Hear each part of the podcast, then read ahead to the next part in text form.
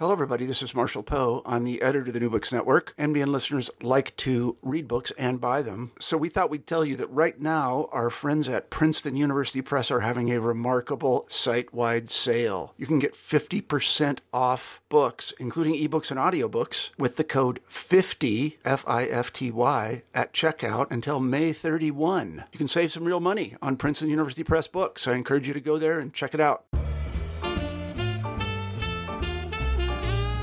Allow me to confide a few darker twists now that I'm throwing this out there to you. A perfect stranger, I'm making privy to my snowballing epiphanies. For every blandishment lavished on her, for every popping flashbulb and cream puff story, she enjoyed a red carpet existence. By her mid 20s, in fact, some of those who exalted her as magnificent and hypnotizing clamored for her summary obliteration. They woofed that she was obsolete, a statuesque has been replaceable by the next hot number. She'd done her duty. This is GP Gottlieb, host for New Books in Literature, a podcast channel on the New Books Network. Today I'm talking to Chip Jacobs, who's written a sweet and witty novel about the Colorado Street Bridge, a historical arched concrete monster that spans the Arroyo Seco in Pasadena, California. Jacobs provides heartwarming stories from the months leading up to a lethal accident before the bridge's inauguration, all focused around an ostrich riding inventor who adopts a simultaneously destructive and loving dog who saves his life after an explosion. After the bridge is completed, the novel skips forward to its 80th birthday when another fellow and his dog have the opportunity to right some of the wrongs caused by the people who built the bridge. Hi, Chip. Thanks for joining me today.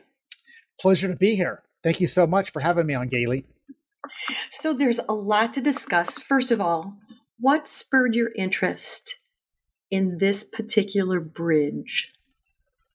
It's a good question. I'm, I would just say proximity. I'm a Pasadena kid and this bridge occupied a big space of folklore where we all grew up and ran around and people called it suicide bridge and uh, nobody even questioned the origins of all that and i just i had a teenage car accident right underneath it uh, and later i wrote a feature article about this bridge exploring the construction accident. That's really the heart of the novel and it just i felt like the bridge just kind of like wanted me to to write her biography. And frankly i just got tired of people associating it with macabre acts because i believe that bridge bridges are good things in the world. They connect people. And so i just took all those ingredients and said i'm going to use history and fiction to bring a piece of concrete to life. And what was the genesis of this book I would say, uh, you know, being a being a Pasadenan who travels over it, who hears people talk about it, who is friends with folks that have come across bodies, who also is mesmerized by the book, its physical appearance, and it kind of puts you spellbound, especially when you see it at night and it's misty. And like you know, it was just like a tractor beam. And when I decided I wanted to write a book about a dreamy, quixotic inventor and his dog, knowing what I did about this bridge and my own past with it as a kid around here, it just seemed like a, a very organic synthesis. It also seemed like your whole novel is a love letter to the city of Pasadena. Would you say that's correct? It, it, it, it is a love letter as well as a uh, hopefully uh, tender chastising that uh, we better beware of vanity. But yes, mm. I love Pasadena, but I don't love every aspect of your city. Just like if you love somebody, you don't always like every element of their behavior. But, you know, in in my heart of heart, it's a shadow history of Pasadena that says, you know, you've got 90% of it right, but the 10% that you left out of the coffee table books is really the most fascinating. Mm-hmm.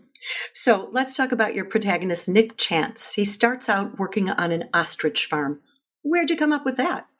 Uh, you know, almost everything in the book is uh, in terms of history and landmarks like Cawston Ostrich, Fam- Costridge Ostrich Farm are are true. You know, um, I uh, did research on this particular enterprise and just I could picture myself riding an ostrich, getting in trouble there.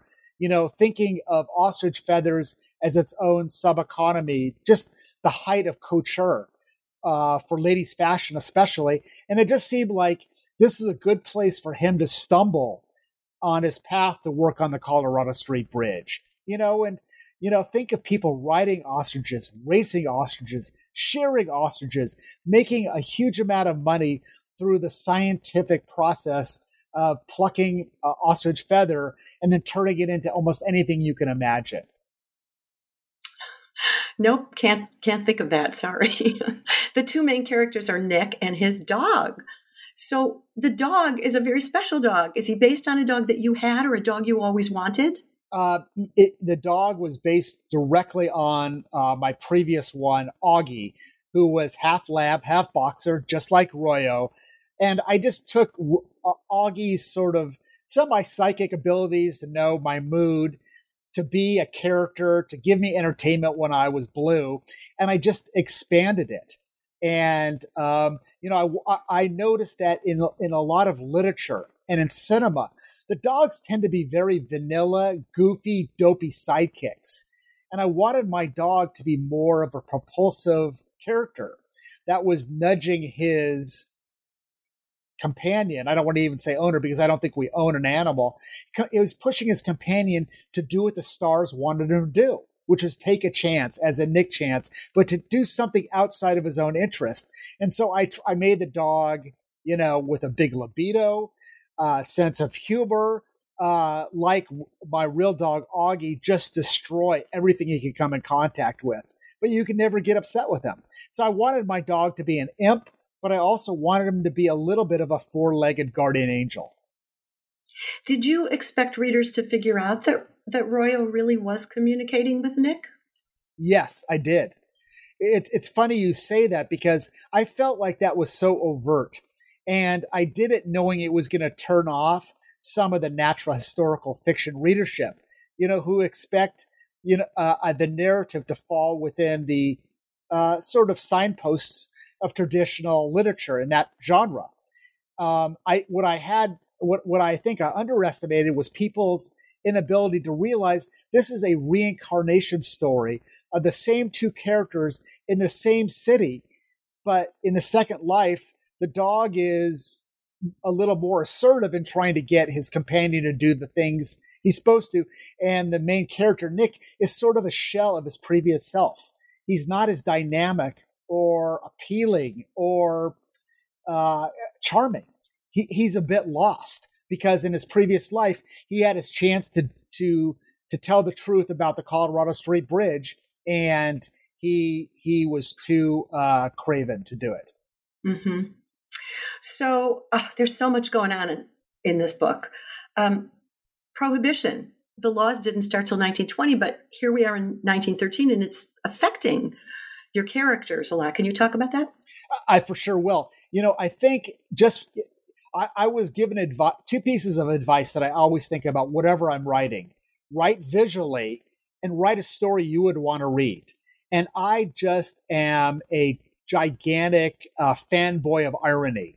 And in this case, Pasadena was founded by folks from Indiana and Iowa and other parts of the Midwest, as well as the East Coast, with the idea it was going to be a citadel of abstinence, where other big cities in America had gone wrong because of saloons and fights and domestic violence and unemployment, all tracing back to alcohol.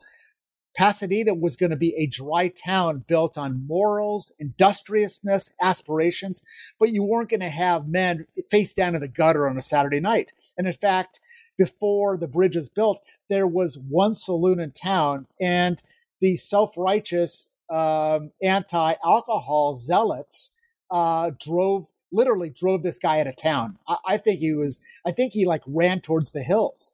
And um, to think that Adolphus Busch, who was really the founder of modern day Anheuser Busch Corporation, really the modern day, or sort of the the uh, the the beer savant of his time.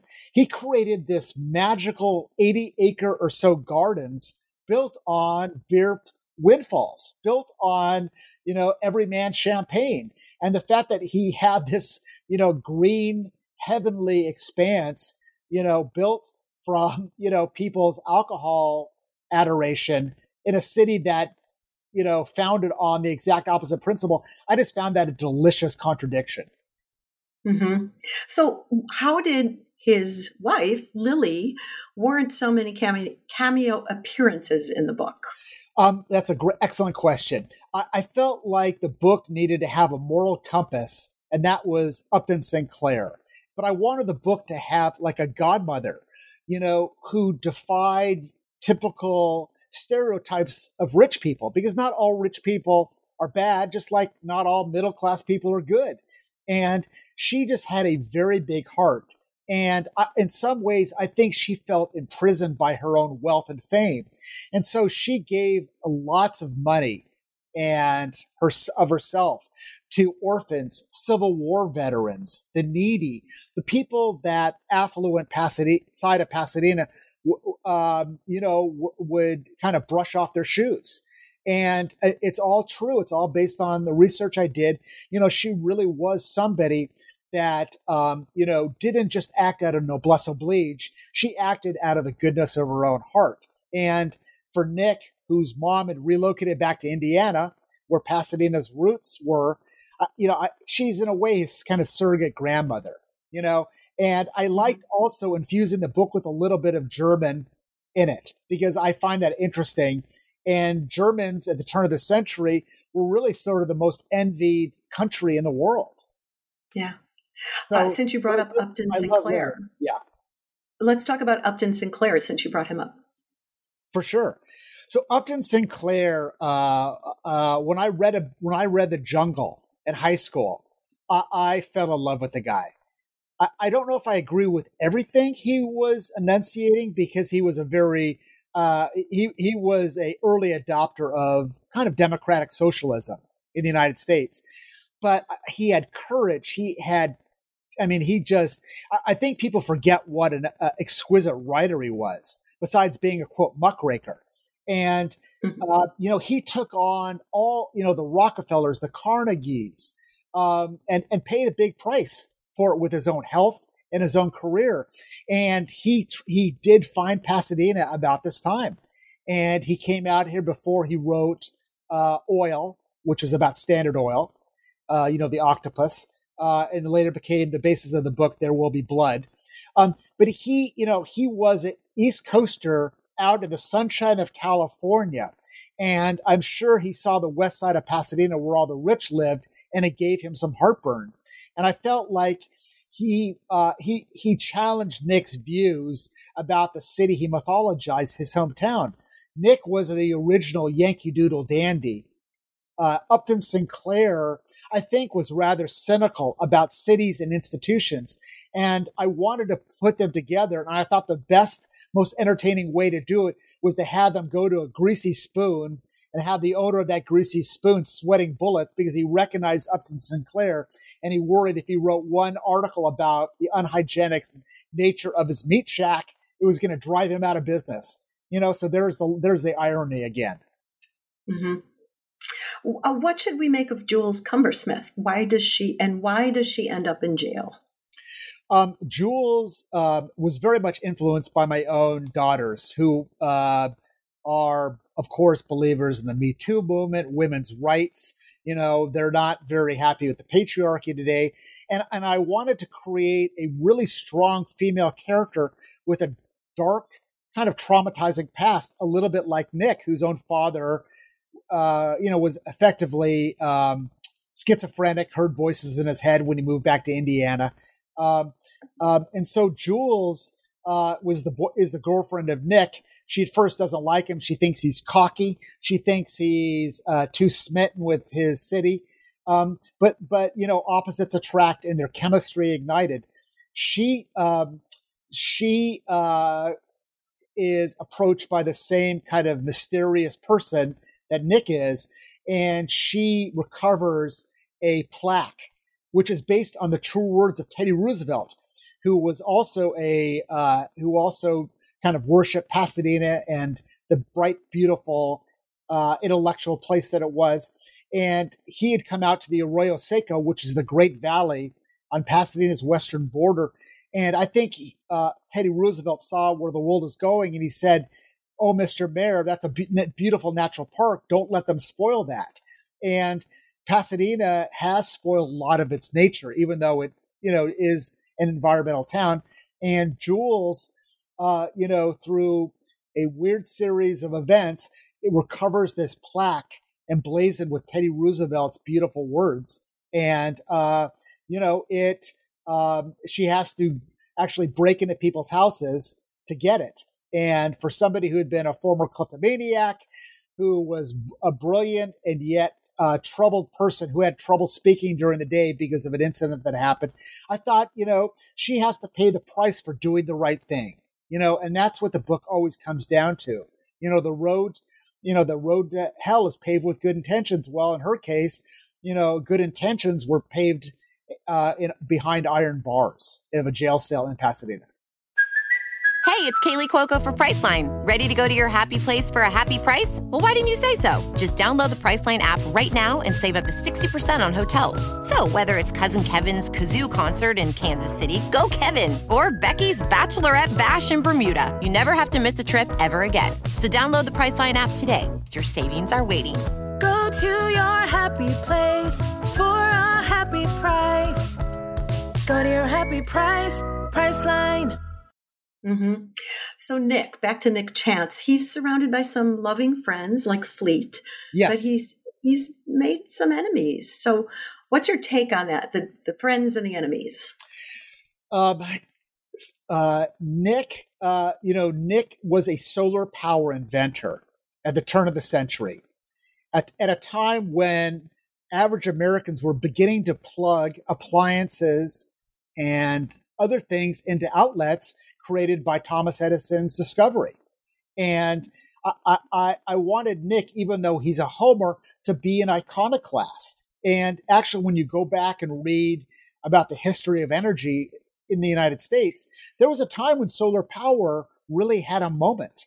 And, um, you know, but by creating an alternative to the Edison company's electrical outlet, you know, like any genius, you know, he, uh, who came up with an invention, he is going to have natural enemies. I mean, the status quo is not going to give up its spoils without a fight, and so Nick makes enemies within, uh, you know, the the Edison group. He makes enemies uh, of people who think he's a ruthless guy who just is got a very chipper personality. He makes enemies uh, among those Pasadenans who realize, you know, he probably knows more about the Colorado Street Bridge than getting getting out in the newspapers. So in a way, Nick was a very dangerous guy. Mm-hmm.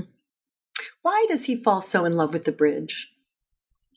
Because the same reasons that I did. You know, it it, it uh, is mesmerizing. It's engrossing. There's very few bridges in the world that curve like it does. So it appears to be levitating um, it doesn't look like a piece of public infrastructure. It actually looks like a piece of art where they took uh, Beaux Arts architecture, combined it with uh, a Romanesque uh, arches, almost like when you go to see where Caesar marched his troops in from foreign battles. You know, it, it, it, it, it and yet for all its concrete, it just seems like nature willed it to be there and I find it a very magical, a very magical structure, even though it has this other alter ego. And it, you know, every novelist, as I learned as a first-time novelist, you have to have a you have to have a hypothesis. And my hypothesis is that this bridge, which was designed to create to connect people at the beginning of the automobile age, was used as a place for profit, glory, ambition, political feuds, placating the rich, and those lesser instincts kind of grafted onto the concrete itself.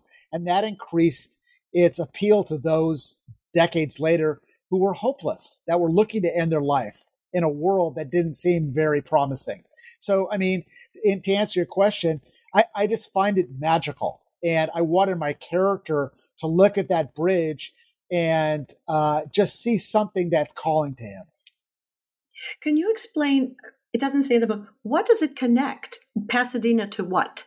Okay, um, yeah, I, I um, there's a paperback version of the book coming out, and I try to better explain that. Um, it, it it's really connecting the west side of Los Angeles with the east side of Pasadena. I'm sorry, it's connecting the east uh, the east side of Los Angeles with the west side of Pasadena, right? And they're two contiguous towns. But in a broader sense, especially as automobiles are coming in, it's connecting the two great valleys of Southern California the San Fernando Valley to the west and the San Gabriel Valley to the east. And um, so it was a critical, uh, it was a critical span to um, allow cars to go across in like a minute instead of forcing people in wagons and on horses by foot to take switchbacks down to the Arroyo Seco, which means dry wash in Spanish, and was very treacherous. It was steep. People, uh, wagons fell over. People got bit by rattlesnakes. They broke their mm-hmm. legs stumbling over boulder boulders. There was floods, and mm-hmm. so that bridge really was a talisman of the modern era. Wow. Okay. So let's discuss food. You um it's all over. Marzipan, toffee, disgusting meat, or or this is my favorite scene. One of my favorite scenes when Nick's best friend Fleet pitches a Saturday a Saturday night dinner at the Hotel Maryland to celebrate Nick's new job. And quote, um, Fleet says, "Rose covered pergolas, brass spittoons, elaborate sauces. But then Nick wants to go to a nearby deli instead. Right. Carry on. You know, um, what, you know, you. I think you can. Uh, I, am not a foodie, but I've learned that you can learn a lot about a city's past by the restaurants there. And um, so, uh, you know, I, I probably read 25 books about Pasadena. Of course, you know, as a writer, you can only use about 3% of your facts because it is supposed to be a novel based on characters. But my goodness, the, the selections of food in Pasadena were outstanding. I mean, you could have these very heavy meals at fancy restaurants like the Hotel Maryland, the, of course, the Raymond Hotel, La Pintoresca, but there was also delis, there was Japanese restaurants. you know, I also found it really fascinating you know, today people are ordering, especially during the pandemic, from Grubhub and Instacart and, um, uh, you know, other other food delivery services. But back in the day, you know, there was tamale carts, there were sandwich carts, there was ice cream carts. So and you know, people they you could get ice delivered to your house, right? Mm-hmm. And so things, you know, food was on wheels. But in the scene you're mentioning, they eventually go to what was really a Japanese restaurant. And, you know, so there was ethnic cuisine here, even at the turn of the century. The major food I really uh, showcase in the book uh, was at Buford's Meat Shack, which is where Nick takes uh, Upton Sinclair for a super unhealthy, greasy sandwich. And I must admit, I do like myself an occasional greasy sandwich. And uh, based off different places in Los Angeles, I experimented with, especially in college and uh, a screenwriter friend hosted a book club, and I was so uh, so humbled because he made an imp- he, he, tried to impersonate Buford sandwiches at this party, oh. and they were delicious, you know, and it was juicy and sloppy, and there was onions all around. And I have had so many people come up to me and, and laugh. God, I could really go for a Buford sandwich right now. Um, your book is made up of a lot of stories within stories, some of which come back later to haunt us. How long did it take you to plot out all this complexity? Uh, thank you for asking that. It took me a very long time. I um, I, am um, I like to think myself as you know uh, think that writing comes easily to me, and it always has. And, and even though I didn't realize it at first, but writing a novel is a whole nother ball of wax. And it took me about eight drafts to do it. I, I at first had very little magical realism. Then I went way overboard and had just uh, barrels of, of magical realism and murder. And I try, the book lost its way. It's like it, it stepped on its own compass. And mm. um, I, I decided it was I was just kind of I was kind of like adding bells and whistles onto uh, uh, uh, onto something with already you know a lot of accoutrements, and so I cut a lot of that back. But you know, in the end, after the draft that really became the book, I I appreciate. Oh my god, I have like two dozen loose ends to tie up, and, and I and I went I blew through legal pads, writing notes to myself. Okay, how does this resolve? How do I end that? How do I make this make sense? You know, and I think like all first time novelists, I still put too much in there. And um, you know, people that are reading the book, especially quickly, aren't picking up on the things that I wanted them to. So for my next book, I have to keep it a little simpler. But I wanted, in the end, my first book to be full of heart and magic and tragedy and also, you know, irony and sarcasm. Um, you got it. You did it. And, and, you know, I, I, it, um, you know, I, I actually kind of had a dream about the end sequence because you never know how to finish up a book. It's always the problem. Even writers I love, I can see now struggle to come up with a satisfying ending. And so I, I you know, I, I knew I wanted my characters to end up someplace where readers could judge where they went. But I needed to bring in everything that I had, you know, loaded up in the first life, including Teddy Roosevelt, Upton Sinclair, you know, um, G- Nick getting a chance to, uh, you know, uh, square off against a dog killer in 1913 and, um, you know, I wanted it to be a little bit like a Pasadena's Sergeant Pepper album, where all the famous people of Pasadena's past are there to behold the real story of the bridge, the, the story City Fathers didn't want you to know because it wasn't, uh, you know, sweet as a rose in, the, in our Rose City, so to speak. Um, even the blowhards are entertaining, and there are several. So just between you and me, I won't tell anyone. Are they all based on the same person, someone who really annoyed you? Yeah, um, the blow. There's a lot of blowhards in life, I, and most of them are men. Uh, and yes, I uh, um, the the one that is the villain through two lives really becomes apparent in the second life. He is based on somebody I went to grad school with, and uh, mm-hmm. uh, down to his appearance. And I, I I always thought that I always thought he was the first clear sociopath I met. Does he know that he's in this book? Heck no, I would not want. Him I won't. Tell, I won't tell. I, am not okay. even. Gonna, I'm not even going to mention his name, but he, okay. he, is. He is absolutely based on that. And you know, you asked that. You asked a really incisive question before about enemies, and you know, Nick.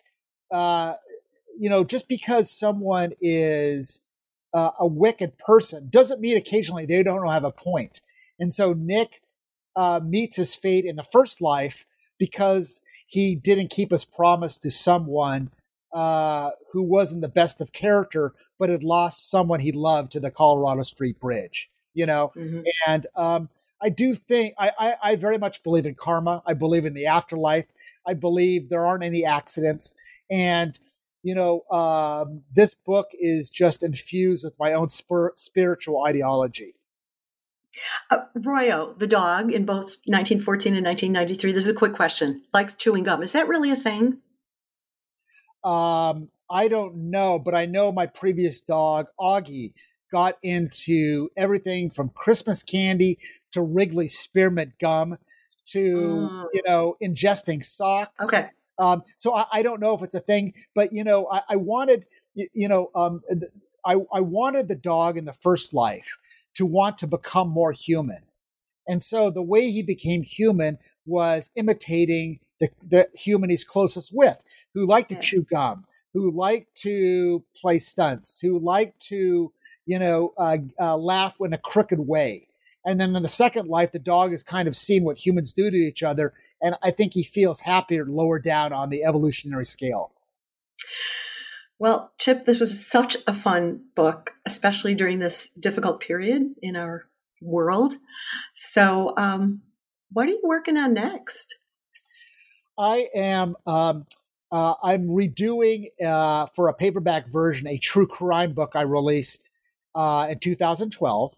Um, I have a nonfiction project I'm doing, but my real focus is my follow up novel, which is going to be not going to be a historical novel like this. It's going to be Pasadena centric, and it's based on a true story that happened to me.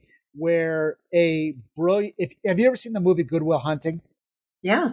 Okay, think of Will, but he's living in Pasadena, and he's brilliant, and he's impossible, and he's entertaining, and he's heroic, and he's dark, and yet he's you know uh, you know a positive force uh, in the world. He he this person is, is, a high school classmate of mine, and uh, he read about a book that I had done, and he approached me as he was dying to, to craft an apology letter to uh, the most bullied kid at a prep school, who he had inadvertently caused a great deal of upset.